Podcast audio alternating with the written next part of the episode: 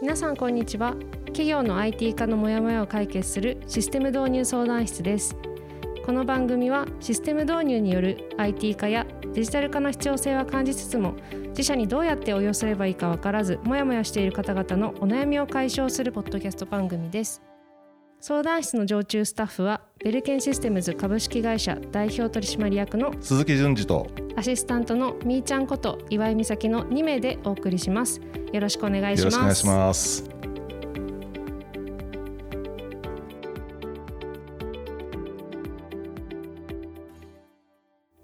はい始まりました。はい。えー今回は、えー第7回目の、えー7お回悩みということではい、えーお送りをしております。えっ、と前回はですねあのー皆さんと一緒にえっ、とまあ企業の IT 化の第一歩まずはどこから始めたらいいのかっていう話から、えーしたんですけれども、まあ今回はえっ、とまた社内のまあ IT 化を進めていく中でハードルになりそうな、うん。えー案件ということで、はい。えー、とお送りをしておりますけれども今回のテーマまたお伺いしてもよろしいでしょうか？はい。あのー実は社長があんまり知らない社内の仕事の常識っていうところをテーマにお話したをししようかなと思ってます。はい、えー社内の、えーまあ、現場の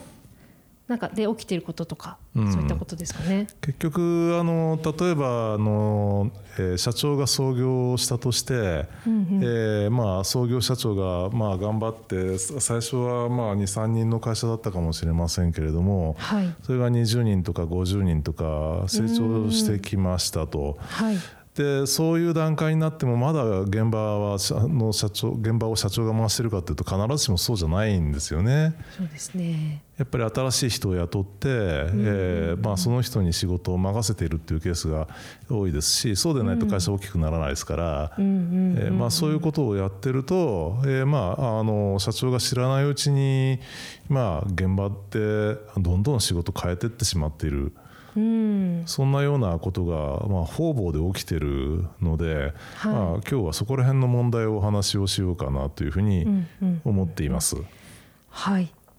まあ、成長のフェーズに従って組織も、まあ、どんどん変えて変わっていったりとか、まあ、業務も、ねあの流動的に動いていくということなんですけれども、実際にはあの、まあ、ご相談とかをいただく中でどういう、まあ、事例が出てきているような感じなんでしょうか？うん、まああれですね。あの一番身近に感じられる例からいくと,、うんうん。えー、と例えばそうですね。あの、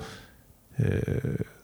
とてもエース級の社員がいてはい。でその人が、えーすごく頑張ってくれている。うんえーまあ、その人に仕事が集中してるんだと思いますけど、んまあ、一生懸命残業したり休日出勤までしていて、まあ、働き方改革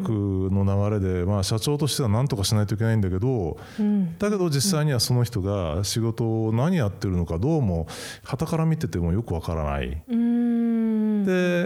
ーその周りの社員たちもみんなそその人に頼り切っているっていうことって多分ねどんな会社でもいるんですよね。エース社員ですね。なるほど、まあ、ちょっとできてしまうがゆえのこう暗黙知的な領域も出てきてしまってるような感じなんですかね。だから5人10人の会社、まあ、会社の規模がそれぐらいだとすると、まあ、大丈夫なんですよ。多分まあそれもしょうがないんですよね。はいはいはい。あのエース級の社員がもう本当にスーパーマンになって何でもこなすっていうようなことがが実際にできないと、えーその会社って多分回っていかないし大きくならなかったんだと思うんだけど、うんうんうんどこかでこのその殻を突破して、えーはいもう一段会社を成長させなければいけない時にはい。それってどうしても問題になってしまうんですよね。例えばでいくと、はいえーまあ本当に身近ですけどそういう人が、えーまあ、あの受注と、まあ、いわゆる業務担当なんですけども受注処理をやっていて、はい。でえーまあ、あのその人だけじゃできないのでもう一人つけましょうっていうことで、えー、2人にした会社があるんですよね。うん。でそこの会社はあの、まあ、事務系でえー8人ぐらい。はい。社長入れて8人ぐらいですね、えーもう本当に総務部長とか、えーまあ、経理の担当者入れて全部で8人みたいな、えー事務で。であとは工場、えーでそこには、まああのえー実際機械を動かしているようなえー人たちとか、まあ、正社員派遣社員、えーそれから実習生含めて30人ぐらいですかね、はい。全部で4 5 0人の会社なんですけど、はい。そこであの、まあえー受注を担当していた人が1人が2人になって、でまあ、3年ぐらい経ったんだけど、はい。その2人の仕事量の差ってものすごい差があって。同じ担当なのにっていうことですか、そうですね。2倍ぐらいこうパフォーマンスの差があるんですよね。はいはい、であのまあ後から入ってきた人に、えーまあ、先輩社員のちゃん真似をちゃんとししなさいよって言うんだけどはい。私には真似ができないんですっていうふうにまあなんていうんですか半ば諦めちゃってるんですね。なるほど。はいでその人、まあ、そういうエース社員に、まあ、あの後輩を教えなきゃダメよって言うんですけど、まああの頑張って教えてますっていうパターンと、ん。から教えるんだけれどもやっぱり私がしかできないことが結構あってそこが無理なんですっていうパターンと、まあ、あの2通り大体あるんですね。はいはい。でそれがあのまあ、えーそのままにしておくと、えーそこが問題になってしまいますし、あのシステム化をするのであればそういうエース社員の仕事が、えーまあ、何割とは、まあ、申し上げられないですけどなあのできる限りそこをデジタル化しないといけない。うん。ので、えーそこがどうしても社長がわからない、えー仕事の内容になってるっていうケースがすごく多いんですね。確かにうん。うんまあ、そういうものを、えーまあえー解決しなければいけないよねっていうこととか、はいはい。まあ、あともう一つ事例でいくと、はい。えーまあ、あのこれはもう、えーとまあえー以前にもお話ししたかもしれませんけれども、ものづくりの会社ではい。で、えー在庫が多いんだっていうことで、うんえーまあ、社長が在庫が多いって言ってるわけですよね。うん。で在庫がどこまで多いのかっていうことを数字で全く把握できなくて。で倉庫に行くとものすごい段ボール箱の山になってるんですね。うんうん。で社長があの私に「いや鈴木先生これ全部在庫なんですよ」って言うわけですよ。うんうんうん。でまあ実際そのそれを本当に在庫なのかということで把握しようと思って、まああのまあ、何日かかけて片っ端から箱を開けてったらもうあの空っぽだったりあのおー。1個しか入ってなかったり。空気なんですよね。空気が段ボールの中に入って積まれている。だから社長にこれ在庫じゃないですけどっていうこれ段ボールですよっていうふうにまあ言ったんだけどはい。そのまあ社長はものすごい唖然としてましたけどん。なんでそのえー空気の箱がはいはい積まれてるのはかそれも社長わからないわけですよね。いなるほど。実態として把握できてないってことですよね。そう。うん多分ね最初はね把握できてたんですよ。はい。なんだけどあの社長倉庫が足りませんって言われて、うんまあ、確かに最近生産量増えてるからなっていうことで倉庫建てるじゃないですか。うんうんうん。はい。あっという間にこの空き箱で埋められて、うんうんうん。社長それでも足りませんって言われてえー、おかしいなまだ足りないの？みたいになるんですようんうんうん。うね。それをまあ10年ぐらい繰り返したらあの倉庫が4つになっちゃったみたいな。いやー怖いですね、ちょっと。感じなわけですよ。いやーなるほど。それをまあ倉庫の担当者が一体何やってんだっていうようなことを社長がわからない。うん。ん。っていうようなのが、まあ、あの今日の、まあえー解決しなければいけない実例ですね。はいはいはい。やっぱりその現場で起きていることっていうのをこうまあ経営判断とかをこういろいろまあ戦略とか考えていらっしゃるこう経営者の方々がまあ逐一こう把握するっていうのはやっぱ難しいことなのかなとも思うんですけどこういう場合まあどういうふうにアプローチしていくのが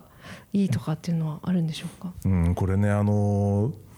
私もまあ何十年もやりましたけど、はい解決方法は一つしかなくて、うんうんあの現場の仕事の可視化しかないんですよね。うーんなのでまあうん当社のえー可視化の方法、まあ、可視化の方法ってまあ世の中にいくつかあるんですけれども、はい。えー当社は業務プロセス管理図っていうふうに呼んでいる、え業務フローと、えーそれからその業務のどこで何が起きていてで、えーどういう課題が発生しているのかっていうことを可視化する手法を編み出したんですけれどもそういうものを使ってで社員がどう動いているのか、はい。えーあるいは社員が困っていることまで含めて書くんですけれども、それを逐一書き出して、えー分析するしか方法がないんですよね。でそれをあの例えばあの職場の上司が部下の代わりにやるとはい。上司ももしかすると把握できてないので漏れるんですよね。なるほどなるほど。したがってその部下がちゃんとやってることを全部細かく書けと、あるいは全部細かく説明してみろというようなことを言って可視化していかないと漏れちゃうっていうことになるので、はい。まあとても七面倒くさい作業ではあります。ただまあそれをすやらないと先ほど申し上げたようなはい。2つの事例っていうのは全く解決ができない、うーん。やはりその担当者レベルの人たちもこうきちんと巻き込みながらあの、まあ、どういうところでこうフローのなんか複雑化だったりとか、うん。こう問題が発生しているのかっていうのをまあ全社的に構造的に見ていくっていうフローで、えーうん。やっていくと。そうですね、うんうんまあ、もう一つはそのいう作業をやることで、はい。その社員さんがどういうふうにメリットがあるのか、うん。社員さんにとってのメリットがないとできないんですよね。うんなので、はい。やってることをあの話してみろっていうと「いや私がやってるのはこれとこれですから」っていうふうに、うんまあ、1日10時間も作業してるのに2つしか言わない人がいる。まあ、それはあの社長なり上司なりが業務の可視化をしたいんだけどってはい。いうことで、まあ、ヒアリングするわけですけれども、そのヒアリングに細かく答えてもはい。何が起きるかわからないと結局私これしかやってませんけどみたいなこと言うんですよね。はいはいなのでそういう可視化をすることによってその人たちがどうなっていくのかうん。もっとその給料が上がるようないい仕事ができるようになるとか、うんうんえーあるいはあの、まあ、残業しないで帰れるようになるとか、でそういうビジョンを示さないと、はい。そういう人たちはついてこないので、ん。そこら辺が、まあ、現実の実務としては、えーこの可視化作業は難しいところが、あー。えーありますね。あありがとうございます。ただやらなければいけない。うんうんそれができないと、えーシステム化は進まないし、はい変に風に入れちゃうと大失敗をももたらす。ですね。まあゆくゆくやっぱり会社の成長にもつながっていくと思うので、うんはいあのすごく必要なプロセスなのかなと思いました。はい、はいありがとうございます。はい。ではまあ今日はこういった形で話してきたんですけれども次回なんですが次回はどのようなお話になりますでしょうか？まあ、今までこう話をしてきましたけど最終的には、えーまあこういう作業を通してうちにはこんなシステムがいるんだよねってことが大体ここで見えてきてるはずなので、うんうんうんそれを、えーまああのシステム会社に作ってもらうもしくは構築してもらうわけですけれども、はい。それの選び方とか、えーそういう会社との付き合い方っていうのがよく間違いが起こすパターンなので、はいえそこら辺を説明しようかなと思ってます。はい。ありがとうございます。なんかいよいよっていう感じがしますね。そうですね。えはい、ありがとうございます。はい、この番組ではモヤモヤをお持ちの方がエピソードを経るごとにモヤモヤが晴れていったり IT 化をする時のヒントを見つけていただければと思います。番組では質問やお便りも受け付けています。概要欄のベルケンシステムズ株式会社ホームページのお問い合わせフォームから、えーご覧ご連絡ください。はい、ということで、えー今回もいろいろと話してまいりました。うんはい、ありがとうございます。はいありがとうございます。はい、えーそれでは皆さんまたシステム導入相談室でお会いしましょう。さよなら。